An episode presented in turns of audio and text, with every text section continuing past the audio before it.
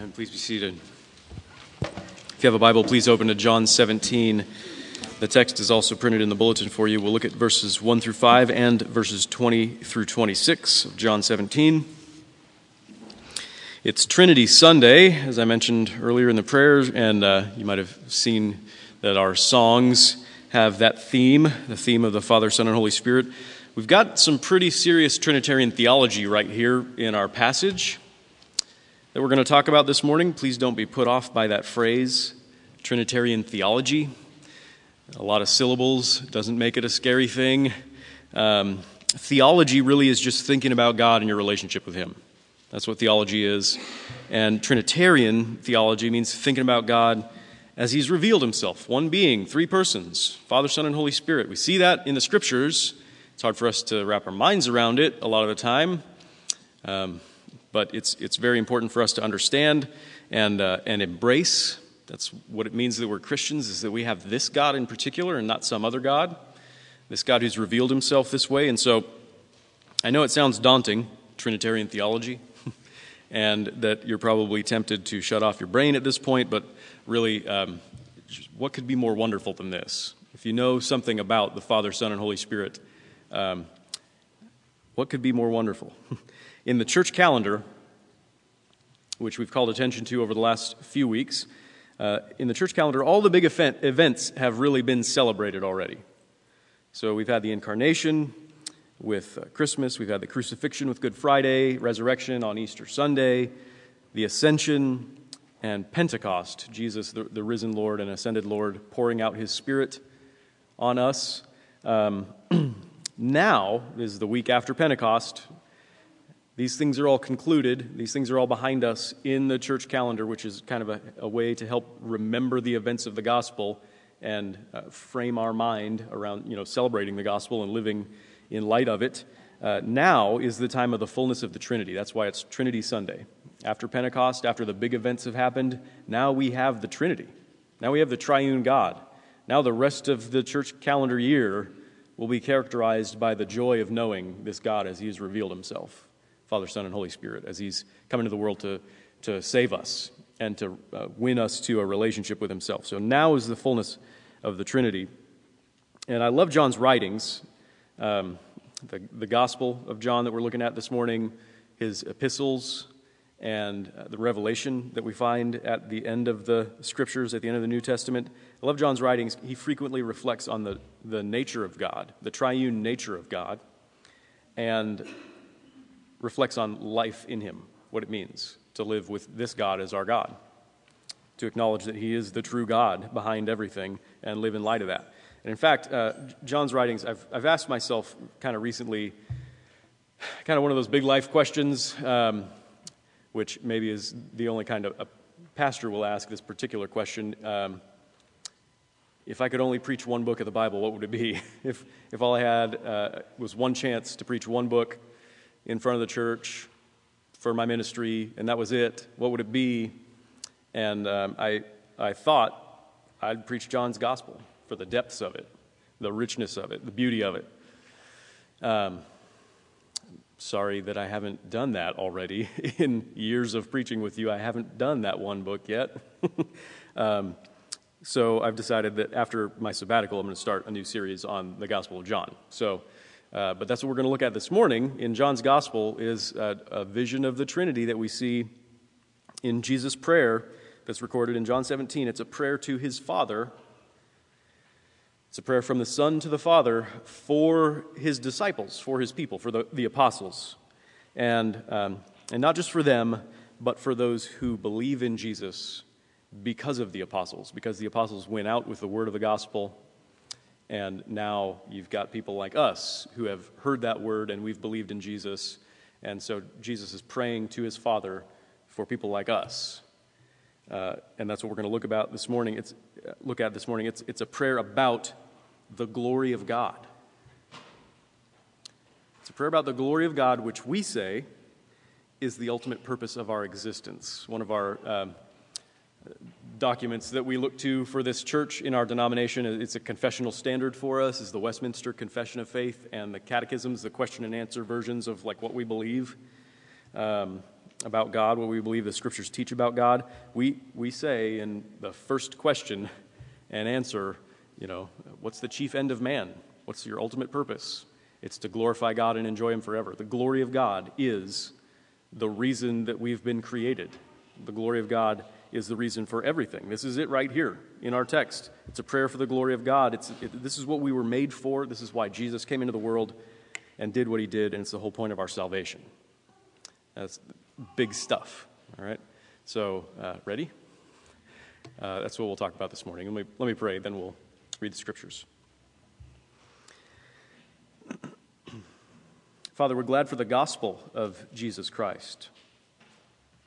The good news, the fact that the revelation about you in the person of your Son come into the world incarnate is good news. It's cheerful news. It's something that is to encourage us and warm our hearts and change our lives from the inside out. And so we pray that as we consider your gospel, this great word about who you are, about your Son, and about your Spirit, that uh, you would not only teach us, but that you would shape us, that you would change us, that by your Spirit, as we consider your word this morning, we would be changed into the likeness of Jesus, our Lord and Savior. We pray in his name. Amen. I'm going to read verses 1 through 5 and then skip down to 20, read 20 through 26 of John 17. When Jesus had spoken these words, he lifted up his eyes to heaven and said, Father, the hour has come. Glorify your Son, that the Son may glorify you, since you have given him authority over all flesh to give eternal life to all whom you have given him. And this is eternal life, that they know you, the only true God, and Jesus Christ, whom you have sent. I glorified you on earth, having accomplished the work that you gave me to do, and now, Father, glorify me in your own presence with the glory that I had with you before the world existed. Verse 20. I do not ask for these only, the, the disciples, the apostles, but also for those who will believe in me through their word, that they may all be one, just as you, Father, are in me, and I in you, that they also may be in us, so that the world may believe that you have sent me. The glory that you have given me, I have given to them, that they may be one even as we are one. I in them, and you in me, that they may be that they may become perfectly one, so that the world may know that you sent me and loved them even as you loved me. Father, I desire that they also, whom you have given me, may be with me where I am to see my glory that you have given me, because you loved me before the foundation of the world. O righteous Father, even though the world does not know you, I know you. And these know that you have sent me. I made known to them your name, and I will continue to make it known, that the love with which you have loved me may be in them, and I in them. This is the gospel of Jesus Christ. Praise be to you, O Christ. So, this is how you know that Jesus was a Presbyterian, because he taught through his prayer. he took the opportunity to teach. Um, humor aside, this is one of the most incredible passages in the Bible, and we're privileged to see into the very relationships of the Trinity here. Right? One person of God praying to another person of God. No matter how much time I might allow for that to sink in, it's not going to sink in. One person of God praying to another person of God, and this is no show. This is what God is really like one person of God praying to another for you. For you. You're the object of his, uh, or the, you're the content of his prayers. Uh, so, what does, what does Jesus pray here? Because there's a lot going on. It's actually pretty simple language, um, but there's a lot going on. What, what does he pray? What does the Son ask of the Father concerning you? Uh, I think you can kind of categorize it and shift it around and organize it into three main parts. The first part is that he's asking, he says, glorify me Jesus says to his Father, Glorify me with the glory I had with you before the world existed. He says that in verse 5. And then in verses 20 and 20 through 22 and 24 to 26, he says, So that believers may be one, even as we are one. The Son says to the Father, We share a oneness, and I pray that they would share that oneness with us.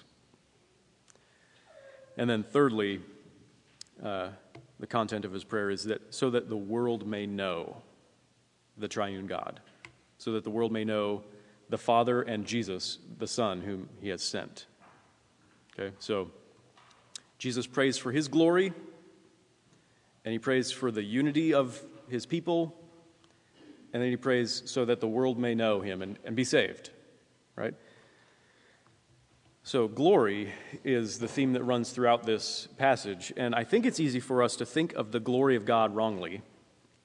It's very easy for us, um, in fact, to think, even if you're reading it in the scriptures, to think of the glory of God wrongly. We project our own ideas of glory onto God, uh, which is probably why instinctively it's kind of off putting for us to imagine heaven as a place, an eternal place where we're just glorifying God, where we're just giving Him praise. Right?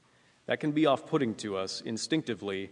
It's because we're thinking about it wrongly, right? We, we project our own wrong ideas about glory onto God. We think of glory this is something that we're prone to think, I, I believe, uh, about glory. We, we think of glory as something that can be accumulated, right? It's something that a person accumulates, something that maybe we, we first lack, and then we perform, and then we can get it, right?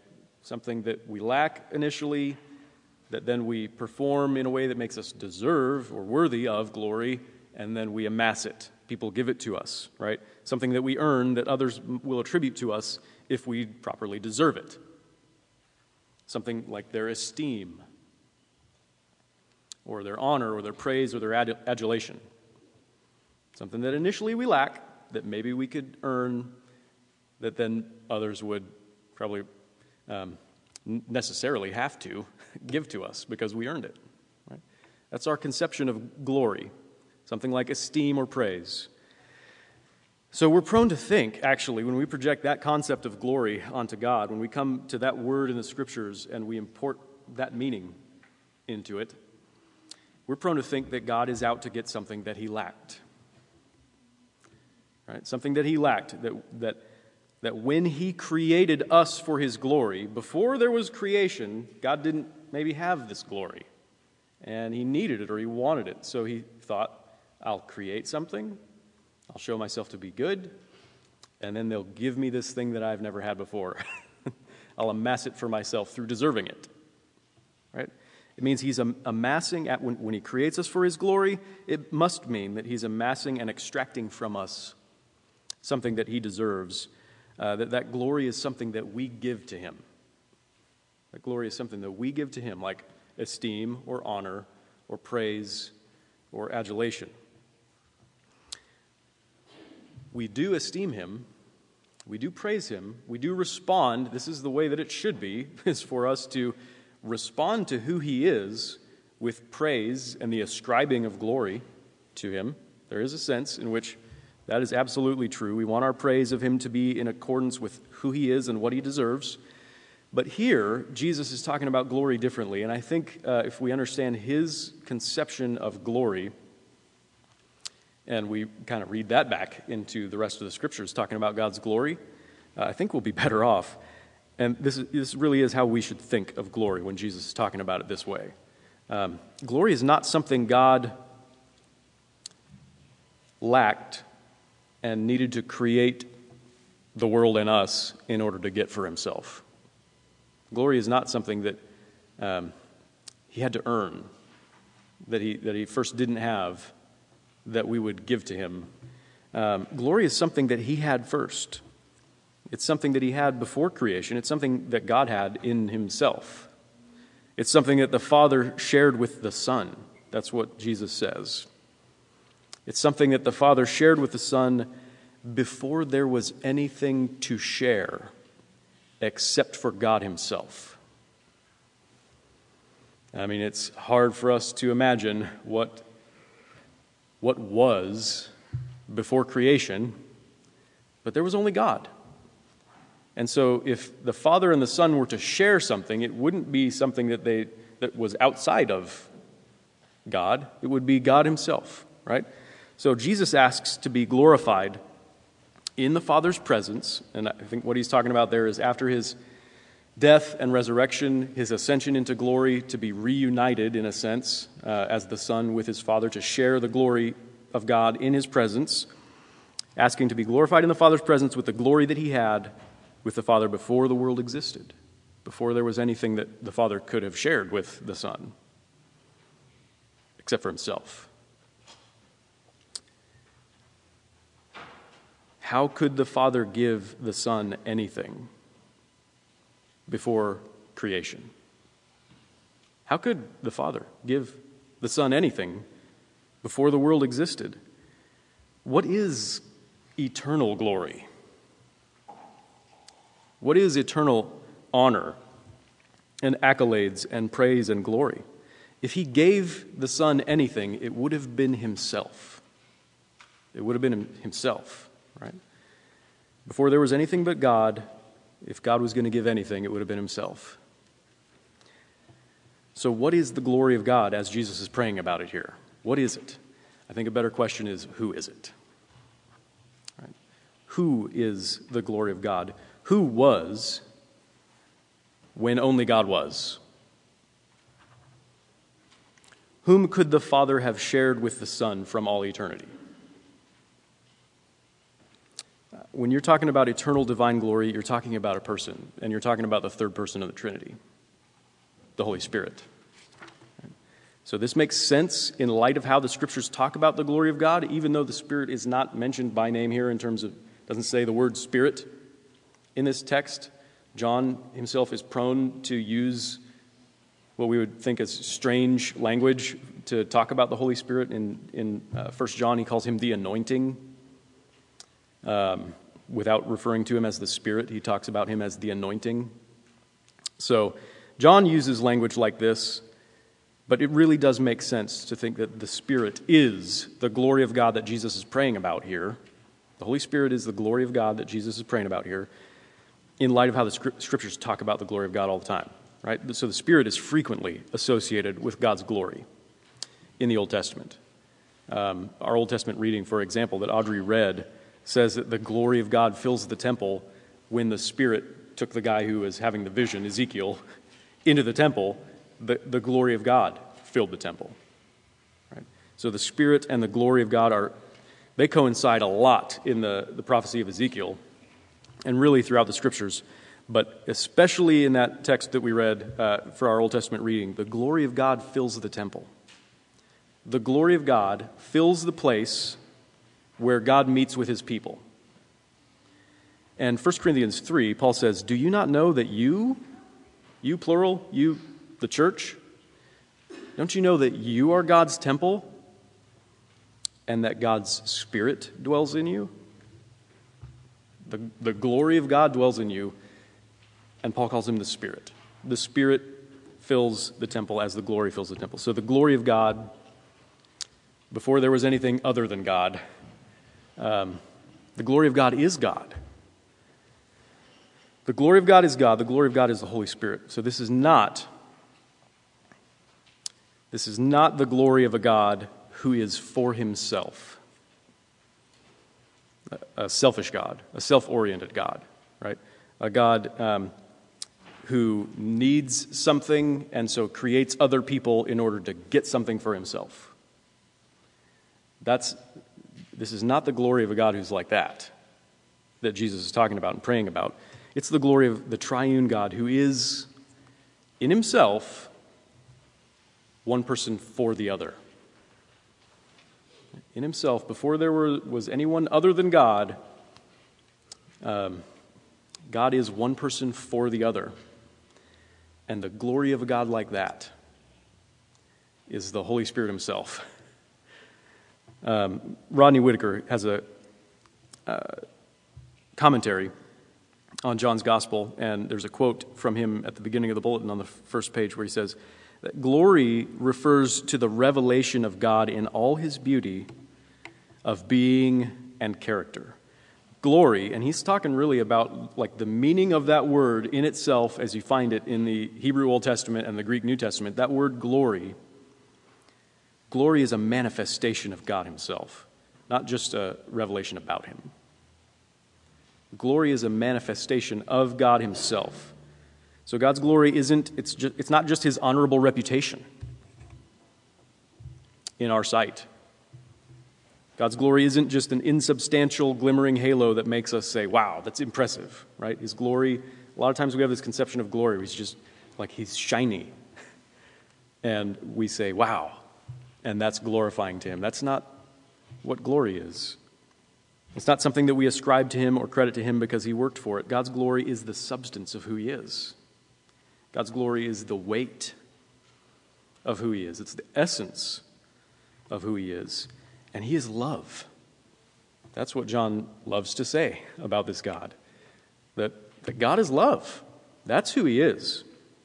He's the God who shares himself even before he created anyone other than himself with whom he would share himself.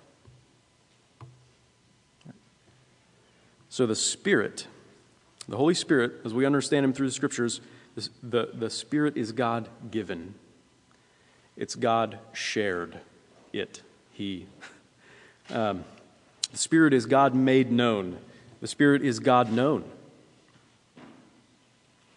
Even as the Father shared Him with the Son before the world existed. I know you're trying desperately not to let your eyes glaze over. I know that. Um, but man, this is the stuff of eternity. You tell me that there's something that could possibly be more important than this, and we'll talk about it. We're talking about God Himself, which is what we have insight into in this prayer in John 17. When Jesus prays, Father, glorify me in your own presence with the glory I had with you before the world existed. This is what he's saying. This is what he's saying. As the divine, eternal Son of God, before the incarnation, before even the world was created, as the divine second person of the Trinity, before the foundation of the world, God the Father loved the Son and gave himself to him in the Holy Spirit.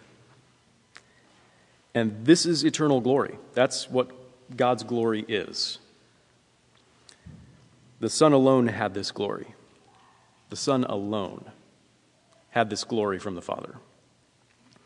This is the God who created the world in order to share his glory with us, not to get something from us that he didn't have, but to share this glory with us. He created humanity in his image to share his glory, but we rebelled. That's the story of the whole Bible. We rebelled and we sought to get our own version of glory for ourselves. We distorted what glory even means and sought to, to amass it to ourselves. Apparently, this rebellion, this wholesale, like spitting in the face of God and walking away from Him and, and from His glory that He freely offered us, apparently, this did not put God off from His desire to share His glory with us. That's what kind of God He is. So the Son came into the world not just as, not merely as the second person of the Trinity, but as a human. The incarnation took place so that through his humanity, through the humanity of the Son of God, through his humanity, God might share his glory with us. God might be with us and give himself to us and give his spirit to us and share his glory with us. And it was now, as a human, as the incarnate Son of God, now as a human, Jesus prays in John 17, Glorify me. Glorify me. It might sound to us like a human being saying that to God, it might sound a little presumptuous. Glorify me, God.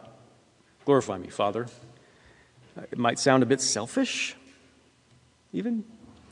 until you realize that this is the plan of the, uh, the eternal Trinity. That the Father would glorify the Son as a human being for us. So, as the Son of God, he'd had this glory. He'd shared this glory with God from eternity, and now he would share eternal glory with God as a human being on our behalf. Humanity would receive, finally receive, the glory that God has always wanted to share with us the Holy Spirit, God Himself. And because He is who He is, because this God is who He is, because Jesus is this God and He is who He is, He didn't just want this glory for, his, for Himself. That's not the point of all of this. He didn't want it just for His own humanity, He wanted to share it with us. That's the whole point. God wants to share His glory with us. That's why He made the world and that's why he sent his Son into the world. As one of us, he lived for us to restore us, to fix what we broke, to make reparations for our sinful uh, dis- uh, disobedience, our rebellion. And we, when he came into the world in one last ditch effort to overthrow God and usurp and steal his glory for ourselves, we planned to kill him to be rid of him, and we, we did that. And even so, this was his prayer to share his glory with people like us. And to think that the serpent had us believing that God wanted to keep us down, that God was only interested in his own glory and didn't want to share it with us. The serpent had us believing that. Sharing this glory with us now, according to this prayer, this is the, the arc of the whole Bible, and this is the meaning and the goal of Jesus coming into the world. Sharing this glory with us means our unity, it means love. That's what Jesus is praying for. He wants to share, He's given this glory to us so that we would be one. It means our unity both with God and with each other. In verse 22, he says that the glory you have given me, just think the Spirit, the Spirit of unity, the glory that you have given me, I have given to them, that they may be one, even as we are one. The oneness that the Father and the Son share, that's the oneness that He wants for us, and that He gave His Holy Spirit to us. He gave His glory to us in order to accomplish. So, in a sense, I mean, it's no wonder for us when a few places in the Scripture talk about the fact that we've already been glorified. It's not just something future. It is something future. We will fully see God face to face in the person of Jesus Christ and fully possess his spirit and be transformed utterly at the end, at the end of all things, when we're in God's presence.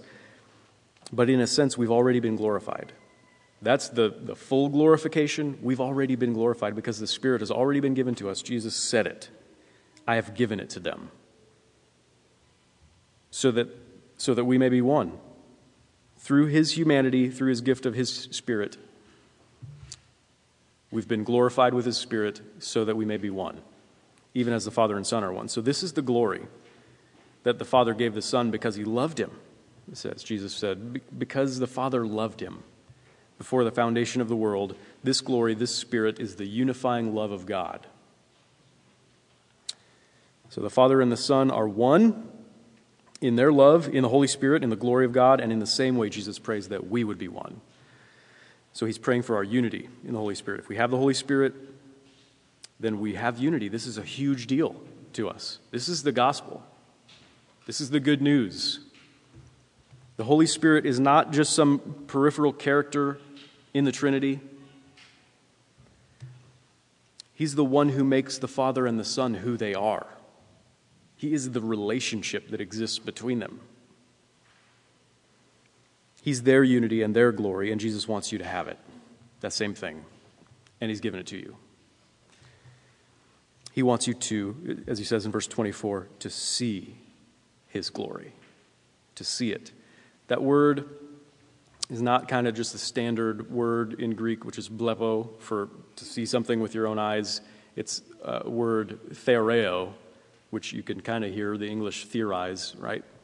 Uh, I, Jesus says, I want them to perceive. this glory. Not just see it, but to know it, to perceive it, to know what, what this glory is and what it means. Jesus wants you, and he asks his Father, he wants you to enjoy his own place in the Trinity.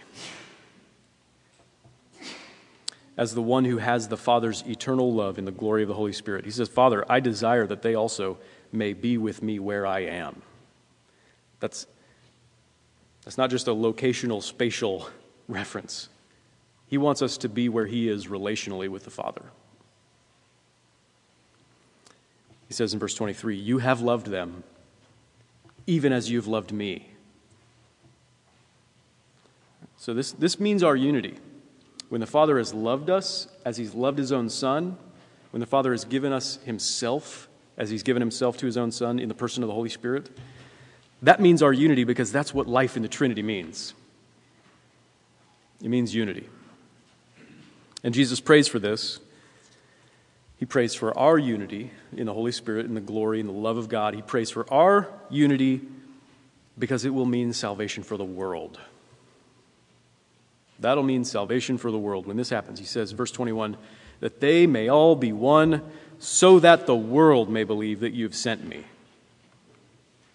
So the people outside the church would see the unity of the church and that they would believe that Jesus came from God and that this is the kind of salvation that he offers. Right? Jesus has already taught us in this prayer earlier in verse 3 this is eternal life that they know you, the only true God, and Jesus Christ, whom you have sent. That they would be in relationship with you, that they would know you. They'd have you as their Father through the Son in the Holy Spirit. That's what eternal life is. That's the essence of it. Jesus already said that. He said, knowing God, having a relationship with Him through Christ, perceiving His glory, that, that it's given to you as a free gift, that's the essence of eternal life. That's what salvation is about. And Jesus wants, to, wants the world to know that. He wants the world to know His Father, to know that He Himself has come from His Father in order to bring us home to God where He is, to be with Him where He is, to enjoy His own place in the triune relationships. And He says, He says that this will happen as the world sees the divine unity of the church. It's the unity of the Spirit that we share because God has loved us as He's loved His own Son. So the unity of the Spirit, then, unity of the Spirit as this, um, the content of His prayer, it's a unity that overcomes anything. It overcomes even direct enmity and rebellion right, against, against God. The unity of the Holy Spirit overcomes anything that would create division, any division at all. Political differences. We've got Democrats and Republicans and libertarians and independents in the church. Because that's not what we base our relationships on. We have the unity of the Holy Spirit. We're together in Christ. And that unity will overcome all kinds of political differences. It'll overcome any ethnic and national differences. I mean, there's people at each other's throats because of ethnic and national divisions. The Holy Spirit overcomes that. The unity of the Holy Spirit overcomes those things. It's seen throughout history that the gospel brings unity, even in the, the most uh, difficult, extreme division. It overcomes gender differences. It overcomes cultural preferences and stylistic preferences. It even overcomes language barriers, as we saw last week. Um, the Spirit wants the gospel to be known, wants Jesus Christ um, to be known for our unity in such a way that He will overcome language barriers to make that happen. God's people, by His Spirit, will even forgive and accept one another when they've done real harm to each other. That's what the un- unity of the Holy Spirit does. It overcomes anything that would create division, and the world can't explain that. The world can't account for it. Can't account for a unity like that, and if it finds that unity compelling, if it sees that unity in the church and finds it beautiful, then we can explain it's only possible with our God.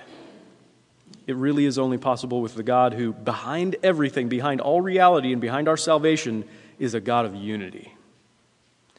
The Father who sent his Son into the world to share his glorious spirit of unity with us. It's only possible with this God.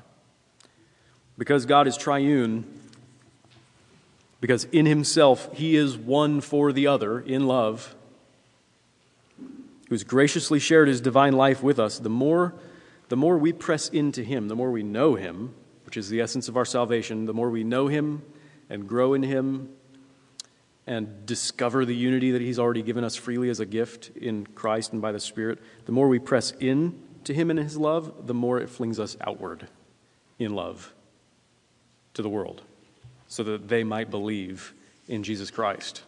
Right? The fact that evangelism, which is what that is, the fact that evangelism exists at all is because God is triune. God's triune nature is the only reason we have anything to say when we're doing evangelism or sharing the gospel with people. God's triune nature forms the contours of the gospel that we share. It's what we talk about when we're sharing the gospel with other people. God's triune nature shapes the way in which we do evangelism. God's being triune is, is what properly motivates our evangelism. It's because God is love, one being, three persons, because God is love, and that's the nature of his glory, and it's the nature of our glory as he's shared it with us. Because God is love, our evangelism has to be loving. Simple as that. Not very complicated. So we lead with hospitality. That's kind of the way we do evangelism. That's kind of the natural way of doing evangelism, being hospitable to people. Lead with friendliness. We're welcoming to others. Uh, for example, I know I've probably said this before. Um, like at our house, we don't have a fence in the front yard, and we're really glad. We kind of stumbled upon it that most of our yard is in the front of the house. We spend a lot of our time out there doing yard work and stuff and, and playing. Uh, at our house, we don't want a fence in the front blocking the sidewalk because we want to be inviting. We want to be out there, and when people walk by, we can say hello to them. We want to be friendly. That's super simple, right? That's a really simple way to think about um, the beginning of evangelism or how you do evangelism. We just want to be inviting because God has invited us into his own home, into the life of the Trinity, people like us who don't deserve it, who have a hard time believing it. God has invited us into his home because God's a God of love, because he's a beautiful Trinity. And so we want to be inviting to other people. At our house, we try. I mean, I really have to try. Jerry's pretty good at this. We try to get over it when visitors break our stuff, you know, because the visitors are more important than our stuff. Right? Visitors are more important than our stuff because they're people. And we're meant to love them because we're made in God's image, and God is people loving other people. You get back to the heart of reality. The, the heart behind reality is people loving other people. And that's what we're made for. And that's how we share the gospel, is by loving other people. And this is particularly relevant, I think. I don't know if um, you've read Tim Chester's book, Total Church, but he has this thing that he, he calls community evangelism. Try to do community evangelism, um, which really is very simply getting together with a group of friends, some of whom are from the church and some of whom are not. Right? So that in the, the intermingling, non Christians actually have a chance to see Christians interacting with, with each other and see the unity that we have in the Holy Spirit to see the way that we interact with each other, which is pretty otherworldly. When we open up our lives to each other, forgive one another, serve one another, really sacrifice for one another in ways that the world just can't explain, you got to get non Christians seeing that. You got to do community evangelism. It's super basic. Just have a party and invite some people. Because right? um, that's what that's what Jesus is praying will reflect the divine love with an evangelistic effect. That people would know what Jesus is about. They would know God as He really is, and they would believe. So we invite uh, friends and relatives to our men's breakfast. You know, we've done a pretty good job of that almost every time. I think there's been a couple visitors who aren't part of our church and who have real questions about Christianity, and we invite them to our men's breakfast, to the women's groups. Um, we especially want to invite them to public worship on the Lord's Day. I think that's a great chance for them to catch a glimpse of the Spirit's work among us in our unity, something that's freely given to us as a gift through Jesus Christ. But that, that means we've actually got to have non Christian friends that we're going to invite, right? Family members or friends. Uh, maybe you have to be deliberate about that. I don't know if some of you remember Barb Tuttle.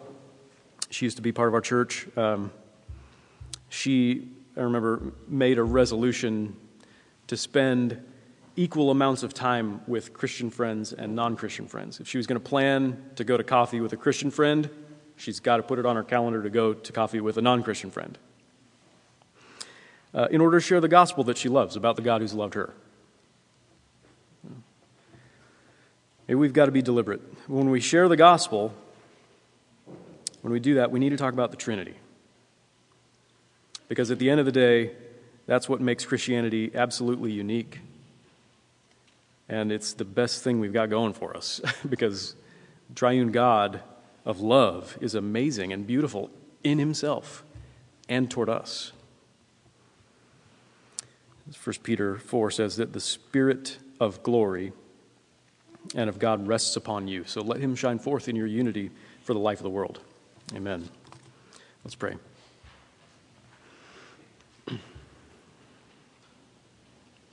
Father, this passage uh, is full of things that are well beyond us, but we want to dive deeper into them because here we see the life of the Trinity, the life of Jesus Christ, the God man, with you, who invites us into his own place in the life of the Trinity. And we know, even if we can't see all the ways that that means something for our lives, we know it means everything to us. And so we pray that you would help us to um,